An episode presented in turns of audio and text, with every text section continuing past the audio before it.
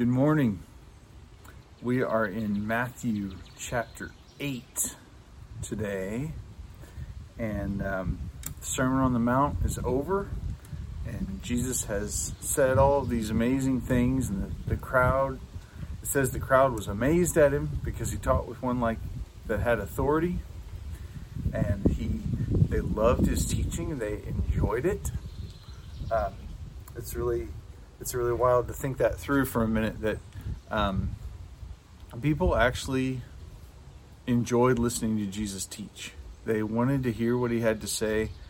They they liked the, to sit and hear the wisdom that he had, and um, there was something attractive uh, that that brought the crowds when he would talk, and just that as a start is like wow, wow, that people would want to go and hear him. That they wouldn't um, at this at this stage in the game, right?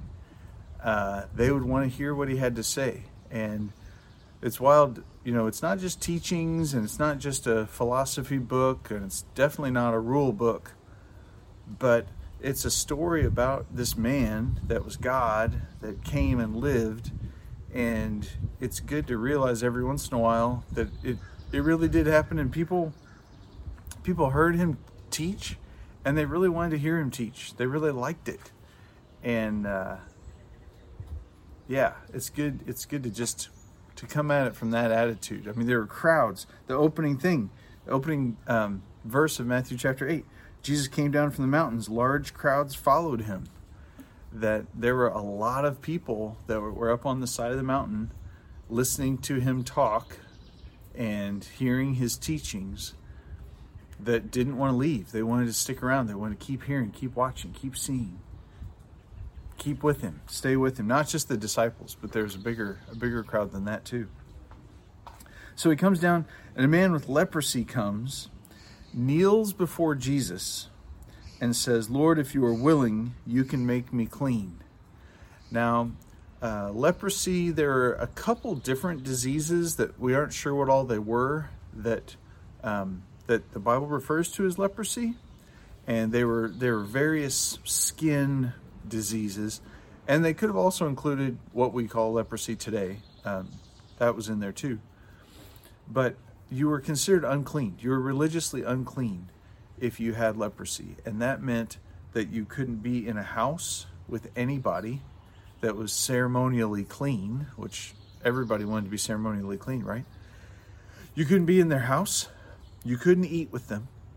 You couldn't touch them, and uh, nothing that you touched could that could they touch. So, you know, um, if if I walk past you and my coat brushes against you, now we're both unclean. And so there were some some kind of extra laws. You know how the the the Jewish leaders and the Pharisees they added extra laws. There were rules that you had to shout all the time that you're unclean. So if you if you had leprosy, you were always announcing it to everybody in the area, so everybody would know, I'm unclean, I'm unclean, and because uh, you weren't going to get clean unless you got healed of leprosy, and nobody got healed of leprosy, and so that would just become your lifestyle of shouting, I'm unclean, I'm unclean, and uh, so of course, lepers would travel together because they were the only people that they could be around. There's some weird technicalities that you couldn't touch a leper, um, even if you had leprosy, so that makes things more complex. But either way, this guy that has leprosy comes to Jesus, and this is super bold. Uh, a leper's job was to flee, not engage, right? And uh, oh, and I just caught myself. I said a leper. So just the the whole nature of a person's identity being tied to this disease um, shows what we think of it and shows what society thinks of it. That they're no longer a person, that they're a diseased thing that is a person. Does that make sense? And so, um, even even to say a leper is just it, it's it's terrible and it reveals a lot about what we what we use to identify people. We're identifying this person as their medical condition, right? Um, thankfully, we are getting away from this more and more. We're starting to observe it. We don't call people, he was a cripple, you know, uh, he was a mute. We don't use that kind of language anymore because um, somebody's disability isn't their identity. That's not who they are. It's a condition they have, but it's not who they are. All right? Um, I can only imagine. I, I think I would be an incompetent if you called me by my by my characteristics. If if I took that on, but um, thankfully we don't do that. So praise the Lord. I'm a child of God, holy and righteous. So this guy, a man with leprosy, comes. He kneels before Jesus and he says, "If you're willing, you can make me clean." he acknowledges that he knows that Jesus can do this. He doesn't know if Jesus wants to, but he knows that if Jesus wants it, he'll do it. Jesus says, I am willing. Wow, that's the surprise here, right? Who would expect? Because there's this lurking thing that illness comes from sin. We're going to talk about this more in a little bit. But there's this whole idea that um, this person has leprosy as a curse from God for something bad they did. And so if this man, Jesus, is sent by God, it would make sense in that thinking that he wouldn't want to cleanse him, right? Um, if you think God is punishing you by making these circumstances happen, you're less likely to ask God to heal you and you're less likely to believe that God will heal you because you think this evil thing came from God. Does that make sense? And so Jesus saying, I am willing, isn't just saying, Yeah, I want to heal you. It's also saying, the, the disease that you have is not a result of God trying to punish you. Big deal. He says, I am willing, be clean. And that's the other part of this that drives it home. That Jesus didn't tell the man, uh, you should repent of those evil thoughts that you had that brought this leprosy on you in the first place. Um, you should quit stealing hubcaps because that's why you were cursed with leprosy, is because you were stealing hubcaps. None of that. I'm willing, be clean. Immediately, he was cleansed of his leprosy. This guy, he would have been obviously um, it would have been visible that he had leprosy. It was it was a very public, recognizable disease uh, that you die from eventually. Jesus said to him then, See to it that you don't tell anyone, but go show yourself to the priest and offer the gift that Moses commanded as a testimony to them. All right, this is one of my favorites. Um, so back in Leviticus 14, there are rules on what to do when you're cleansed of leprosy. And you bring two sheep, and you bring uh, birds, and you bring a, a red thread, and this little piece of wood, and there's this whole ritual process of cleansing. Once someone has been cle- healed of leprosy, that they would go through, and then you'd be um, you can go back into the camp, but you can't sleep in your house for seven days. And then you spend seven days outside of your house, but in the camp. And then when you uh, you shave your beard and you shave your head, and then uh, at the end of the seven days, you shave your beard and you shave your head again, and now you can come into your house and you're fully restored. The only problem was that for 1400 years, no Jewish person had ever been healed of leprosy. And so the Levites, who were big on the law, right, had been memorizing Leviticus 14 for 1400 years and never got to act on it. Uh, there was one time where Elisha, Elisha the prophet, healed a man of leprosy, but he was a Gentile.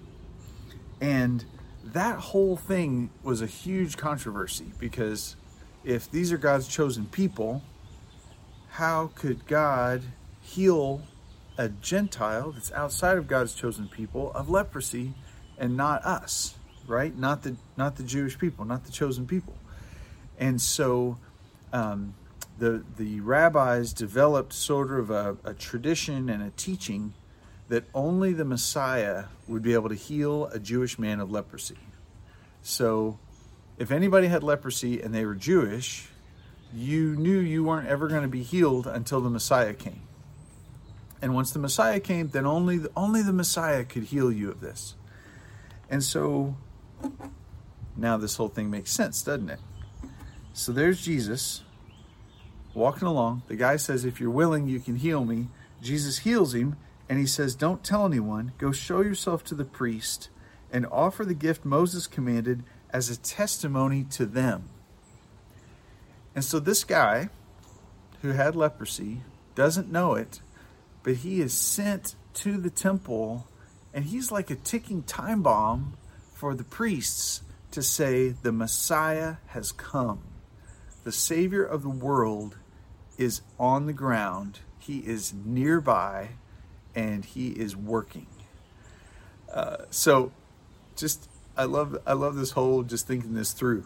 Imagine you're a Levite priest and you go to Levite school to be a priest and they get to Leviticus 14 and you study it and you memorize it and you learn all how to do it and then you're like man this sounds great and then your teacher says well yeah it's never going to happen until the Messiah comes and you're like what why did I just learn this and they're like because you have to learn it you have to know how to do it but no leper is ever going to be healed that's Jewish to do the sacrifice until the Messiah comes. So, generation after generation, they learn it, they never get to do it. It's your day working at the temple. And you, they actually had a separate, for real, you guys, they had a separate room of the temple that was the leper cleansing room. Because if you're leprous, if you had leprosy, you couldn't come into any of the other entrances because you hadn't been cleansed yet, even though you had been healed, you hadn't been cleansed. So they had their own door um, around back, so to speak. I mean, seriously, is this not relevant? They had their own door, and if you had leprosy, you came in that door and in that room, and that's where you would be cleansed. So let's just say you're the Levite on duty that day in the lep- leprosy person cleansing room and for 1400 years, no one has ever walked into that room because you are teaching that only the Messiah can do this, and somebody walks in the room. right? This leper, this guy, I, ah, I called him a leper again. I don't want to call him a leper.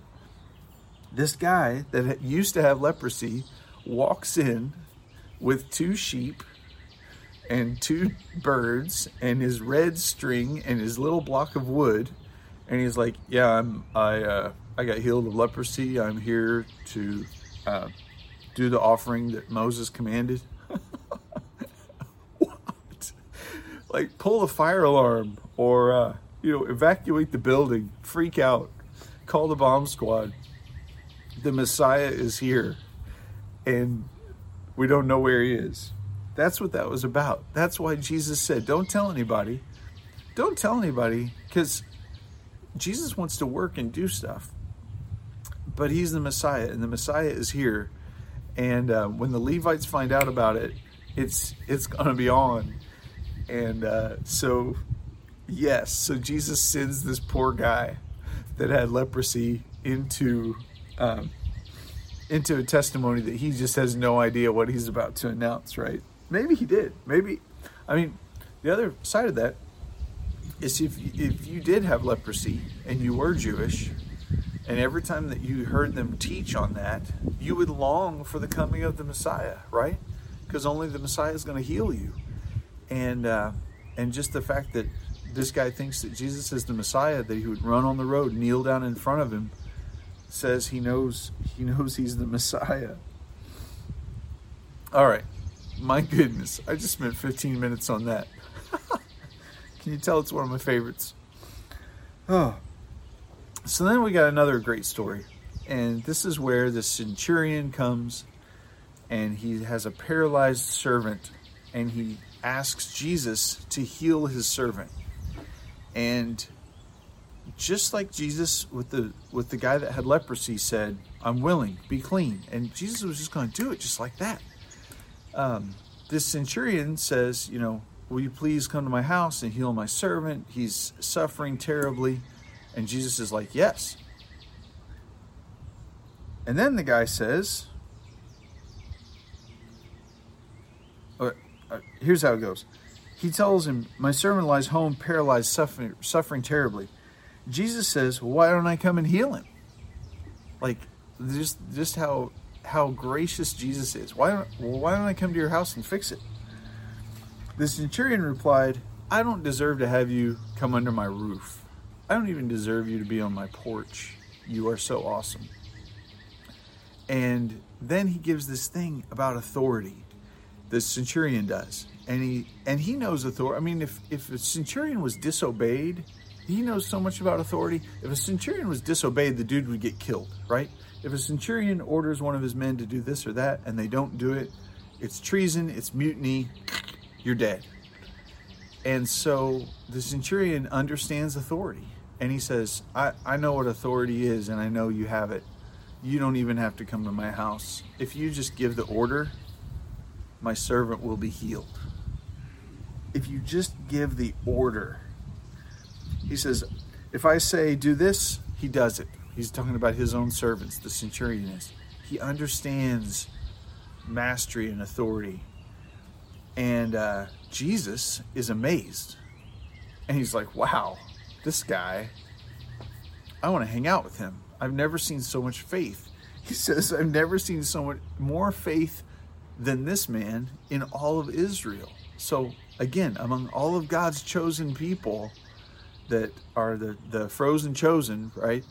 Um, Jesus says this guy is more faithful than all of Israel. Then he says, I'm telling you, this Jesus says, I say to you, many will come from the east and the west.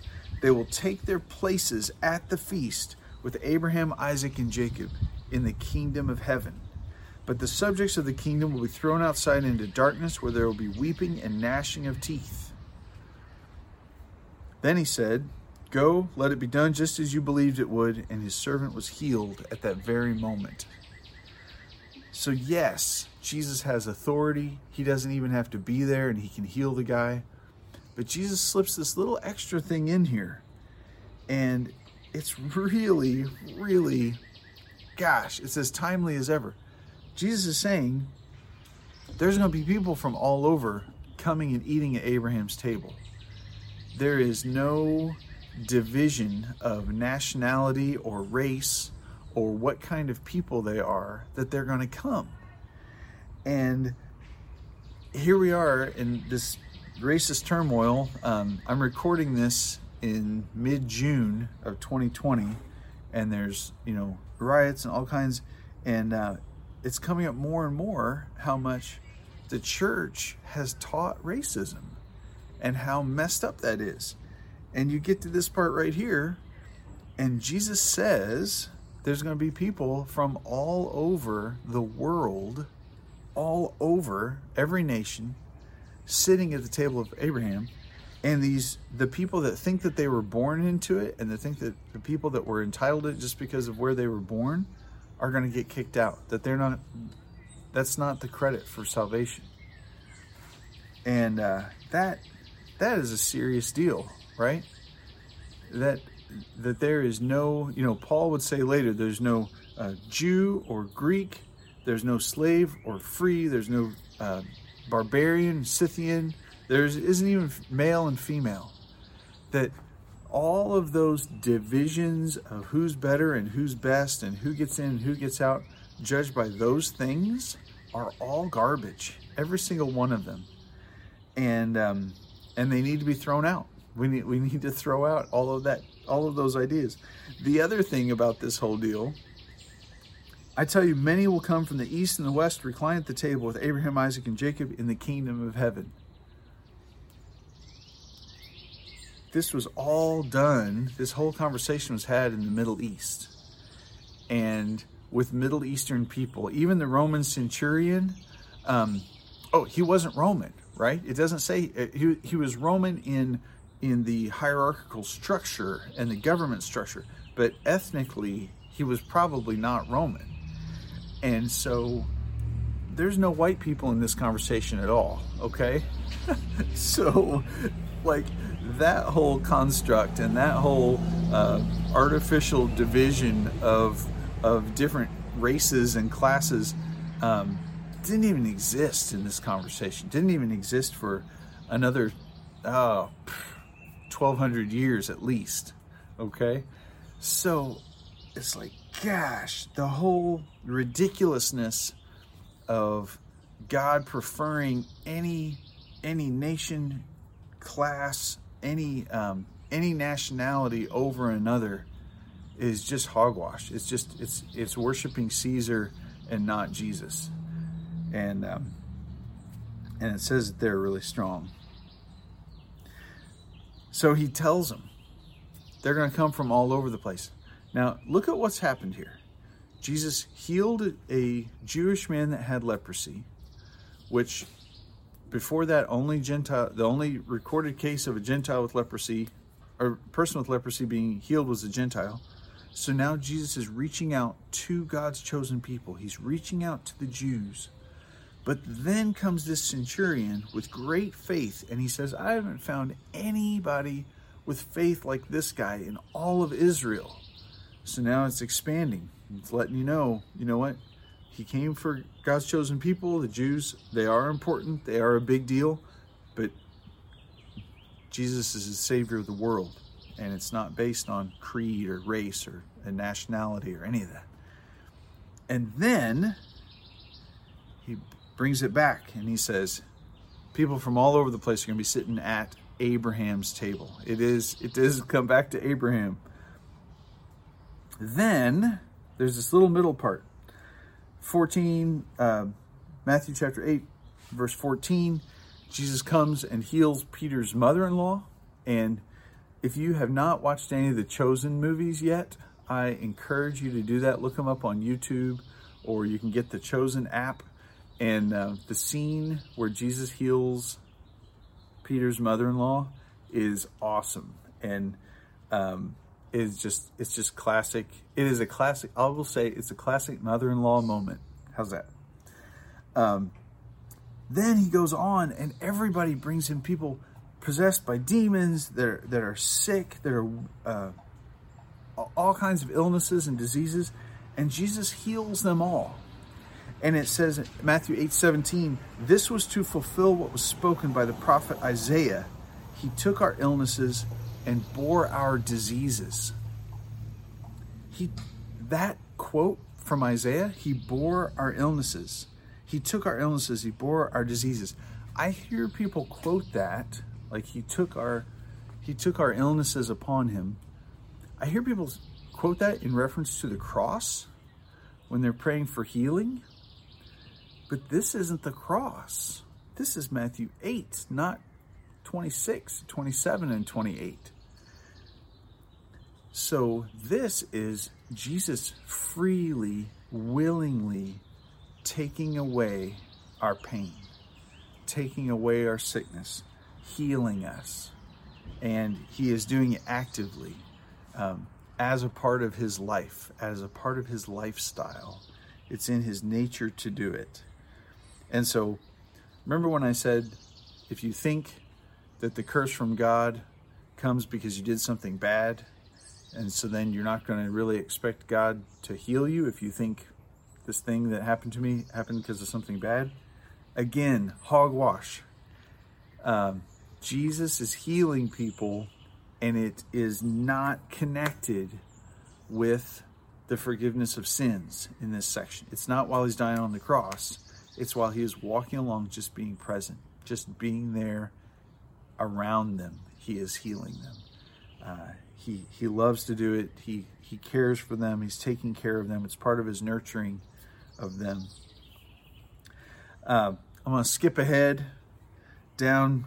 They are there's these verses of 18 through 23, just about the intensity of following Jesus. Um, there are people that they want to follow Jesus, but they have excuses or they have objections, and Jesus doesn't really have time for that. And he just says, Hey, look, um, you follow me or you don't. And on they go. And I, I don't have time for it either because I, I want to wrap up here quick. Um, Jesus, following Jesus is intense. And you, you either do it or you don't do it. And you make the decision and you keep at it. That's, that's what that little bit is all about. And that's important because the next thing that happens is they're all out in the sea and they're crossing this giant lake and a storm comes up. Um, you can look into, it's really wild just how the weather was on this lake with the cliffs. There were mountains to the west of it. And so you didn't give any notice. You couldn't see far away that the storm was coming. It would just like boom right over the mountains and be there. And that's what happened to these guys. And Jesus is asleep in the boat and it's like taking on water and rocking all over the place. And they all think they're going to die. And they finally wake Jesus up when they're they think they're dying. Uh, they they didn't wake him up when the storm came up. Um, they woke him up at the point of saying, "Don't you care if we die? Wake up, Jesus." Uh, it says in Matthew eight twenty five, "Save us, Lord, we're dying." and uh, he says to them, Why are you afraid, oh, you of little faith? He rose, rebuked the winds and the sea, and there was a great calm. And the men marveled, saying, What sort of man is this that even the winds and the sea obey him? So he didn't really rebuke them. He rebuked them a little bit. Uh, you know, what? You, come on, guys, don't you believe it? Don't you believe in me? But um, but he really rebuked the storm, and that's where everything changed for the disciples. And you can tell you can tell along here um, all of these storm Jesus calming the storm events afterwards, the disciples are a little bit different because it's almost like it's one thing to cast demons out of somebody if you're a spiritual leader. But then if you can just start healing illness that isn't a demon, okay, so now there's some kind of biological power that Jesus has over health. And then he calms a storm, and nothing can control a storm. Come on, even these mountains can't stop it from it coming over into the lake. And Jesus even rules over that. Um, that that is amazing. That is something to really ponder and put deep into your faith. That that even even nature, even events like that, Jesus can control those. But you also have to get that trust and that confidence and that humility in there too, because he didn't do it until the very last second. They all thought they were going to die. And you almost wonder, what if they wouldn't have woke him up uh, and the boat would have sunk? Would he have like, hey guys, come on, let's all, this is where I want to teach you how to walk on water. What? We don't know. We don't have any idea. But, um, but that he let it get pretty bad while he was sleeping. Uh, but the, I think the best thing to do, the best posture to have is the posture that the disciples had, where they marveled and they said, What sort of man is this that even the winds and the sea obey him? If we just had that attitude of marveling at Jesus and asking him, What sort of man are you that even the weather obeys you? Um, think I think we would grow. We would grow even from that. Then the last thing in Matthew 8 that I want to talk about is this crazy big business with the pigs, with the demons and the pigs. And uh, so they come to the other side, and this is total Gentile land. This is not Jewish at all. Um, it's so not Jewish. There's a herd of pigs, and pigs were unclean. There's these two guys that live in a graveyard by the side of it. And, um, you know, some of the Gospels say there were two guys, some of the Gospels say there was one guy. The that's not really what the important point is. Um, the point is that there were demons in, in, in at least one of them tormenting their life. And the demons begged Jesus. This is in 831. If you cast us out, send us away into the herd of pigs. They are um, they're negotiating with Jesus because remember, keep all this in context, right? They see his authority. They know his authority as soon as he shows up. Their opening thing is, What do you have to do with us, O Son of God? Have you come here to torment us before the time? You can just what's upsetting in that is you can just hear the um, the disrespect and rebellion in their words. You know, the the devil is a liar. Everything he says is a lie. Um, everything he is out to do is rebel and to alter our, our identity and to draw us away from God and away from trust and away from obe- obeying God. And just in that, where they ask, "Have you come to torment us before it's time?" is a is trying to have authority over Jesus and trying to rebel against him. And I love that he doesn't even say he didn't answer that question.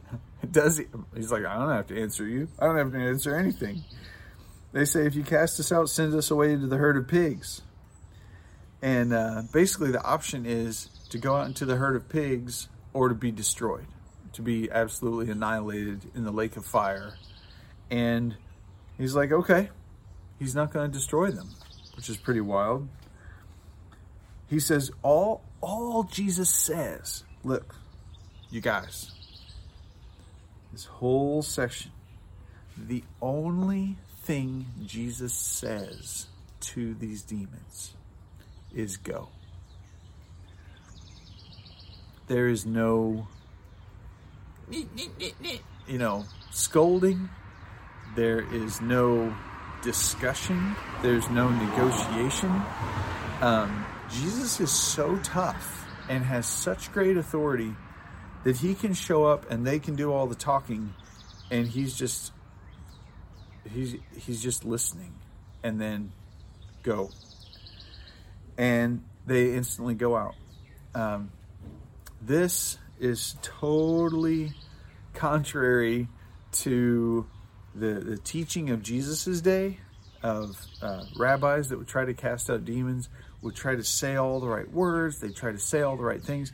Pagans that would deal with evil spirits and try to cast them out would have all kinds of amulets and potions and and what I mean, just like today with like you know people doing magic and witches and all that nonsense. Um, they're trying to manipulate, do all this stuff. And and remember the centurion said, if I say to my servant, do this, the servant does it. Jesus is just like, go. And boom, they're out. Um, the herdsmen fled. Yeah, so they all go into the herd of, of pigs. The pigs run off the side of a cliff and drown in the sea because they just went berserk. The herds, the herdsmen, the pig herds fled away and they all run for their lives and they tell everybody in town two things. They tell everybody in town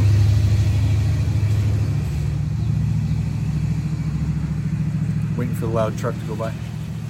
They tell everybody in town about the two demon the demon possessed men that they've been made clean, that they've been delivered. That's going to freak everybody out. And they're going to tell them that the price of bacon just went up 400% because the whole herd of pigs is got hurled off into the sea. That's going to startle everybody. That is going to, yes. So, behold, all the city comes out to meet Jesus. When they saw him, they begged him to leave their region. They are not ready for him. They are scared. They are terrified. And in another one of the Gospels, it says, okay, Jesus left. He didn't stick around. He didn't stand there and preach at them and tell them a whole bunch of stuff they didn't want to hear. They didn't want to hear it. Uh, they they were too shocked at these demon possessed men being delivered and these pigs hurling themselves off the cliff. So Jesus didn't force it, but he left those guys. That demon possessed man that was now clean. He said, "You stay here and tell everybody." And so that guy went into town. This is the region of also known as the Decapolis. It's 10 little cities all close together. And um, that guy went and told all the, everybody about it. And he didn't have a theology degree. He hadn't been to seminary. Um, he probably had never read any line of the Bible, you guys. What? No, this is Gentile territory. All he had was that this rabbi came over on a boat, got off the boat, and all the demons ran. Every demon ran away and was destroyed into the lake. And now he's clean. And uh, that's that's all the message he needed. Later on, when Jesus comes back to the Decapolis, all kinds of people are going to follow him. All kinds of people are going to listen to him. But at that moment, they weren't ready. Um, gosh, there's so much stuff in here, you guys, that's applicable to us about not everybody is ready to hear the whole deal about Jesus. Sometimes all they need to hear is how you were healed. All they need to hear is about how you've been restored. Um, there's there's so much in Matthew chapter eight about who who really is going to get saved and who isn't, and and that it's about faith and not about what your job is or where you came from or or uh, what your origins are. And there's a whole bunch in here about what your identity is. And is your identity in your disease? Or is your identity in your worst sin that you ever committed? Or is your identity in what Jesus says when he looks at you and he says, I'm willing, I want to heal you, I want to fix you, I want to save you? Um, that's where that's where he wants our identity to be. So, all right, that's all Matthew 8. I hope you guys have a great week and God bless you. Thanks for thanks for listening in and engaging in this chapter of Matthew with me. God bless you.